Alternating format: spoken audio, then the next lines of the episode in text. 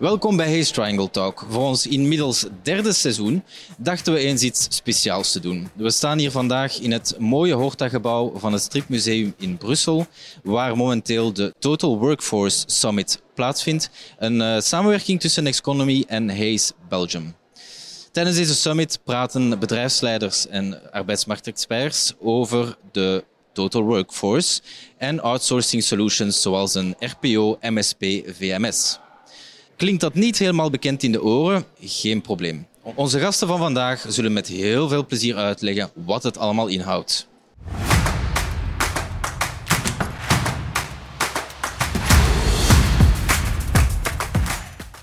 Voor de eerste aflevering hebben we als gast Mark van Assema, oprichter van HR Tech Review, en Eugène van Berkel, Head of Outsourced Services bij Hayes Enterprise Solutions Nederland.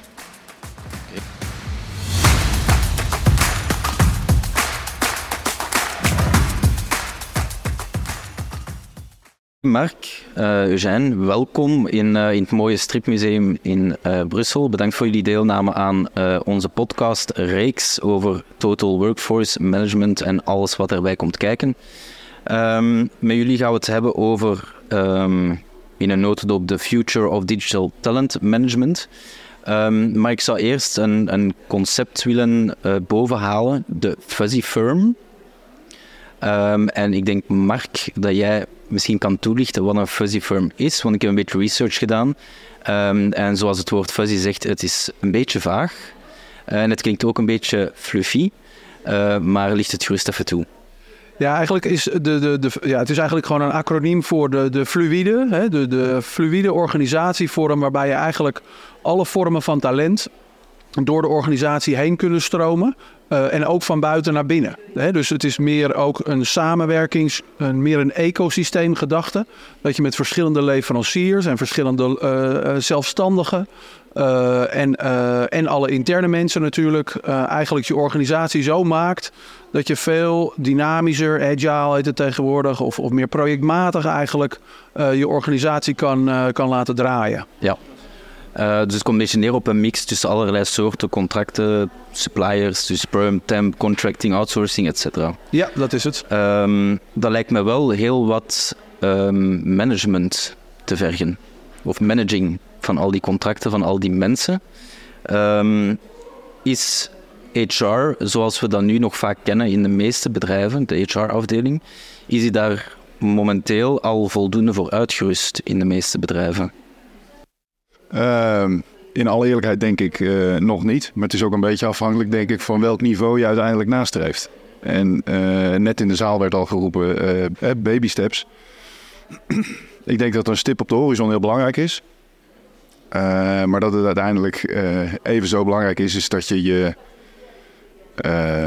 verandering of, of de route daar naartoe afpast op wat je organisatie aan kan. En uh, dan zie je toch heel veel organisaties uiteindelijk redelijk kleine stapjes zetten. Met soms een wat grotere change. Uh, maar uh, als je het over de langere periode uitsmeert, uh, dan zie je dat dat, dat, dat uiteindelijk, en misschien soms ook wel met twee stappen vooruit en eentje terug gaat. Ja, en welke rol kan, kan technologie daarin spelen? In die overgang of in, die, in dat proces? Nou, uiteindelijk kan misschien niet zozeer in de overgang, maar wel in het ondersteunen van het gedachtegoed kan technologie een prima rol spelen. Maar ook daarvoor geldt dat uh, de adoptie van die technologie heel belangrijk is. En dat je die heel goed moet voeden, goed moet voorbereiden uh, en, en, goed moet begeleiden. Ik denk zonder vragen te willen stellen. Ga je gang. Jij daar, Mark, ook voldoende kennis en ervaring hebt opgedaan door de tijd heen. Uh, zeker. En uh, ik denk dat het uh, inderdaad op sommige vlakken in, in zo'n fuzzy firm de technologie nog, nog heel moeilijk te integreren is. maar ik ga er vanmiddag ook iets over vertellen. Er zijn ook heel veel gebieden waarbij je eigenlijk toch al, als je de goede visie hebt, dus die stip op de horizon zet, zoals Eugène zegt, weet waar je naartoe gaat dan, en je gaat wat out of the box denken over tools die je al in huis hebt, dat je die blijkt al heel goed voor alle talenten in de organisatie te kunnen gebruiken. Dus je hoeft vaak helemaal niet nieuwe tools neer te zetten, maar je kunt met bestaande tools vaak al heel veel bereiken. Ehm, ik geloof dat een uitspraak was van jou. Uh, every company is een IT company. Kan je dat even toelichten? Het gaat natuurlijk verder op het topic technologie. Ja, ja. Uh, maar wat bedoel je daarmee precies? Nou ja, eigenlijk um, IT wordt zo belangrijk voor iedere organisatie dat het uh, een bank is tegenwoordig meer een IT-bedrijf dan een, een financiële instelling waar je nog geld gaat wisselen uh, een, zelfs een auto, uh, een autofabrikant. Uh, als je tegenwoordig, nou ja, los van de elektrische auto's, maar ook gewoon de benzineauto's. Ja, daar zit zoveel computers in. Hè, dus dus ieder, iedere organisatie, misschien hier dit museum nog misschien ietsje minder. die hebben geloof ik nog papieren kaartjes. Maar zelfs musea hebben digitale reserveringssystemen. Dus ja, het wordt allemaal veel meer digitaal. En daar is het gebruikersgemak staat voorop. En daarom worden ja, is ieder bedrijf. IT is geen bijzaak meer. Dat wordt echt hoofdzaak voor organisaties om, uh, om dat op orde te hebben. Ja, dus ook in, in recrutering en, en het aanwerven van talent, uh, managen van freelancers, contractors. Ja, ik denk in, in, in de beheersomgeving zeker. Uh, ik denk ook dat we moeten oppassen met uh, op elke organisatie het stempel IT te drukken. Want uiteindelijk ehm, zoeken we ook nog steeds heel veel andere skillsets die niet zo heel veel met IT uh, te maken hebben. En op het moment dat je je als organisatie heel nadrukkelijk als IT-organisatie positioneert, uh, dan beweeg je misschien weg van uh, andere doelgroepen die even zo belangrijk zijn. specifiek kijken naar skillsets en, en nou, noem het maar even de oude ambachten. die worden meer en meer van waarde. En ook die doelgroep zullen we ehm, niet uit het oog mogen verliezen. En dat we dan, dan vervolgens ondersteunen en helpen met IT, 100%. Maar uh, ook een beetje oppassen wat we zeggen in de markt. Zeker, zeker. Dus kijk, IT, techniek is altijd een hulpmiddel. Net als dat we hier camera's en microfoons hebben. Uh, eh, IT is voor de HR-professional of de inkoopprofessional is dat natuurlijk een hulpmiddel. He, dus het kan nooit een doel op zich zijn. Dat ben ik zeker, uh, zeker eens. Ja, ja. Um, nu ging het, of, of mijn vraag ging voornamelijk over het managen uh, intern. En dus kan een bedrijf intern zijn eigen personeel gaan managen. Um, maar een bedrijf kan het natuurlijk ook outsourcen. Um, daarom ben je hier ook, Eugène. Uh, welke outsource oplossingen zijn er momenteel om zo'n fuzzy firm bijvoorbeeld optimaal te kunnen ondersteunen? Ja, de, de, de outsourcingsvormen, uh, heel grof ge, uh, gesplitst, kun je je recruitmentproces voor vaste medewerkers outsourcen. en je kunt het management van je toeleveranciers voor flex outsourcen. Ehm, dat is heel snel gezegd. Dan wordt het bijna een product. En eh, ik ben nog een groot voorstander van uh, ook hier weer heel goed naar je eigen organisatie te kijken. En uiteindelijk iets te ontwikkelen of te bouwen um, of uit te besteden. Waar dat het beste bij past. Het hoeft niet altijd een complete outsourcing te zijn. Het kan ook een deel zijn waar je ondersteuning vraagt. Kan ook een bepaalde periode zijn wanneer je dat doet. Om het beter in de vingers te krijgen. Om het op enig moment zelf te gaan doen. Zeker als je naar een, een, een geïntegreerde workforce oplossing gaat, dan betekent dat best heel veel als alles buiten de deur georganiseerd zou zijn. Ja. En, en hoe begin je aan, aan die denkoefening om uit te zoeken wat de beste, ten eerste of je een oplossing nodig hebt, een externe oplossing, um, en welke de beste is? Hoe, hoe begin je met die, met die denkoefening? Het allerbelangrijkste is, denk ik, snappen waar je staat.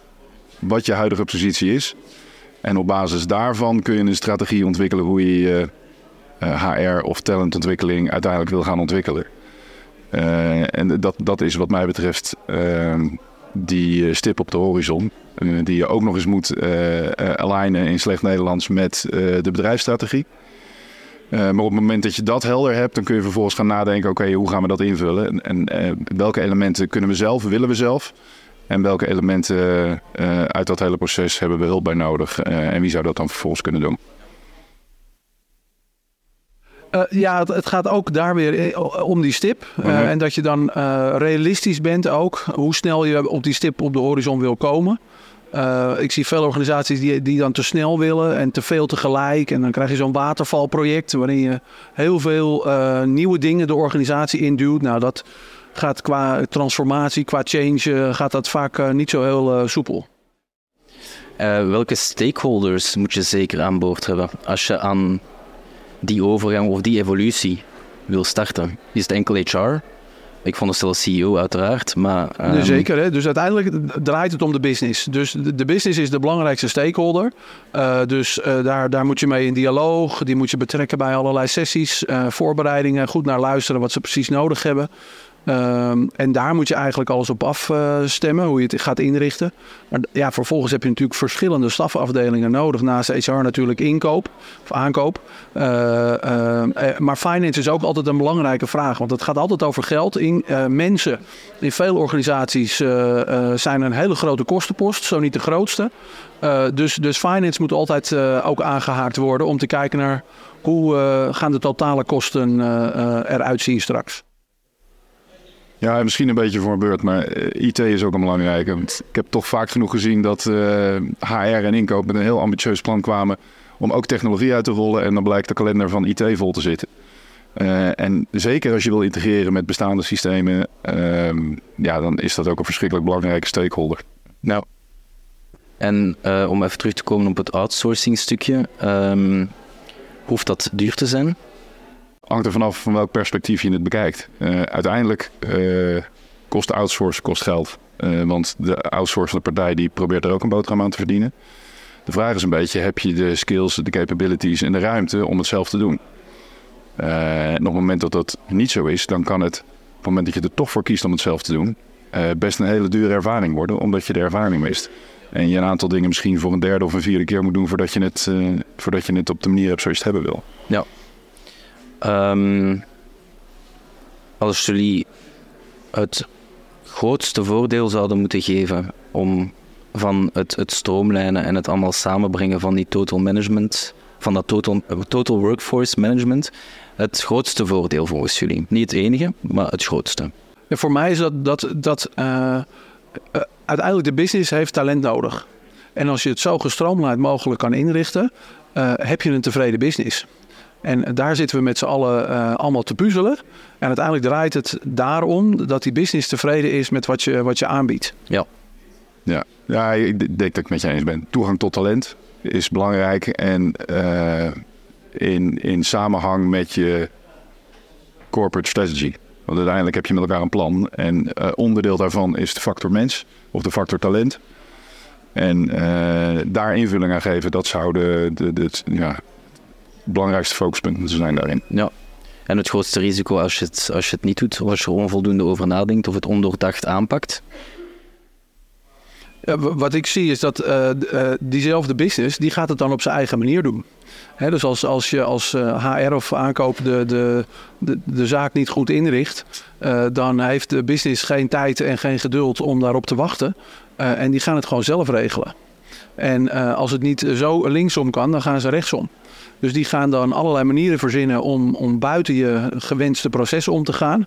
Uh, en dan, ja, dan gaan alle doelen uh, de, de, door de gootsteen. Ja, met als risico dat je ook nog wat uh, imago-schade oploopt in de, in de arbeidsmarkt. Omdat niemand meer precies weet waar je van bent en waar je voor staat als organisatie.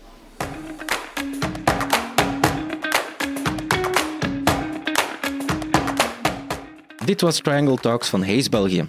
Om op de hoogte te blijven van nieuwe afleveringen, abonneer je even op deze podcast op jouw favoriete platform.